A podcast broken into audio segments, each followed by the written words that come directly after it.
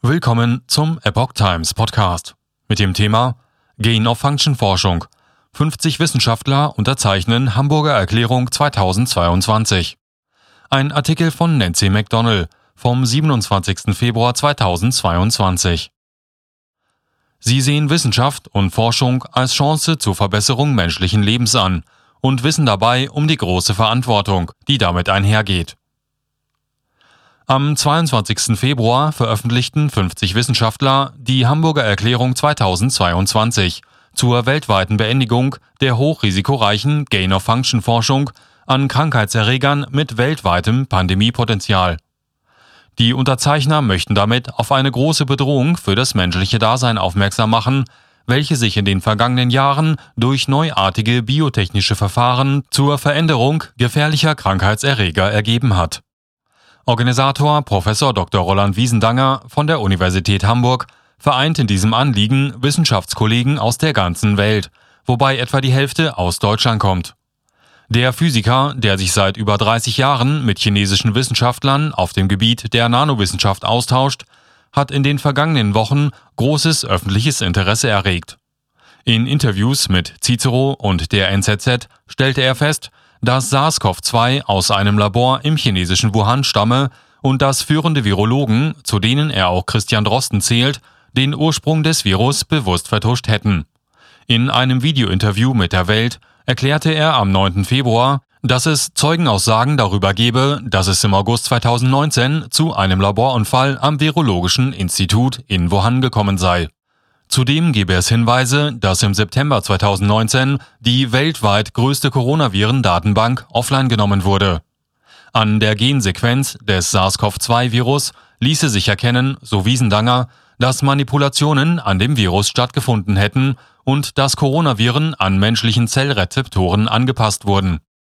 Der Einbau einer sogenannten Furin-Spaltstelle im Spike-Protein habe das Eindringen in menschliche Zellen erleichtert.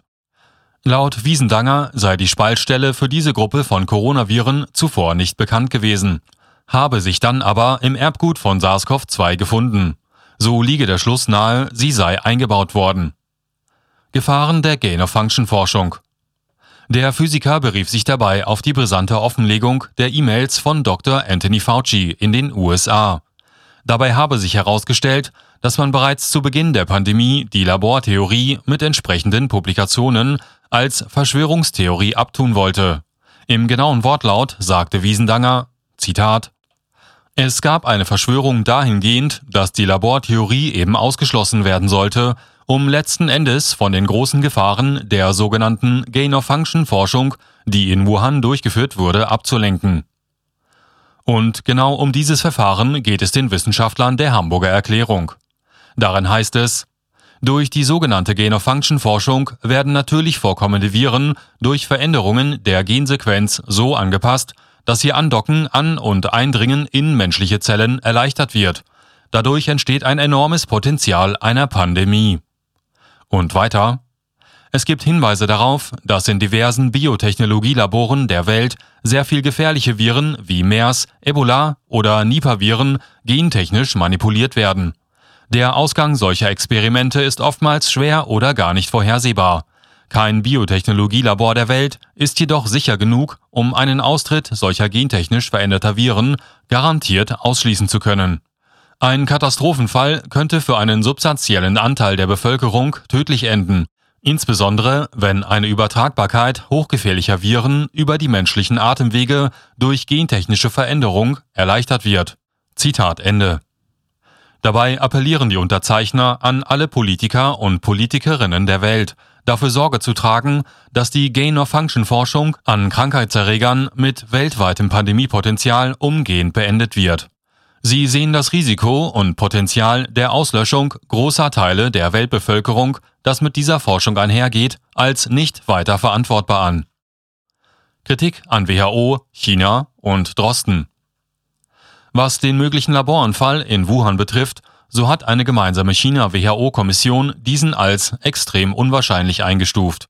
Wiesendanger klärte im Weltinterview darüber auf, wie es zu so einer Einschätzung kommen konnte. Die Kommission habe unter hohem Druck von chinesischen Behörden gestanden sodass eine freie Recherche und auch eine freie Meinungsäußerung im Abschlussbericht nicht möglich gewesen sei. Das habe der Vorsitzende der Kommission, Peter Ben Embarek, vergangenes Jahr im dänischen Fernsehen zugegeben. Wiesendanger kritisiert auch den Virologen Professor Doktor Christian Drosten, der als Top-Berater der deutschen Bundesregierung in der Corona-Pandemie gilt. Drosten sei in den Jahren vor der Pandemie Vertreter einer Initiative gewesen, die sich deutlich gegen Regulierungen dieser risikoreichen Gain-of-Function-Forschung ausgesprochen habe. Zu diesem Zeitpunkt sei das Risiko dieser Forschung auch bekannt gewesen. Drosten verteidigt sich. Mittlerweile hat der Chef-Virologe der Berliner Charité die Vorwürfe Wiesendangers dementiert. Die Anschuldigungen des Physikers Roland Wiesendanger, er habe dabei geholfen, den Corona-Ursprung zu verschleiern, seien für ihn haltlos und schon ungewöhnlich.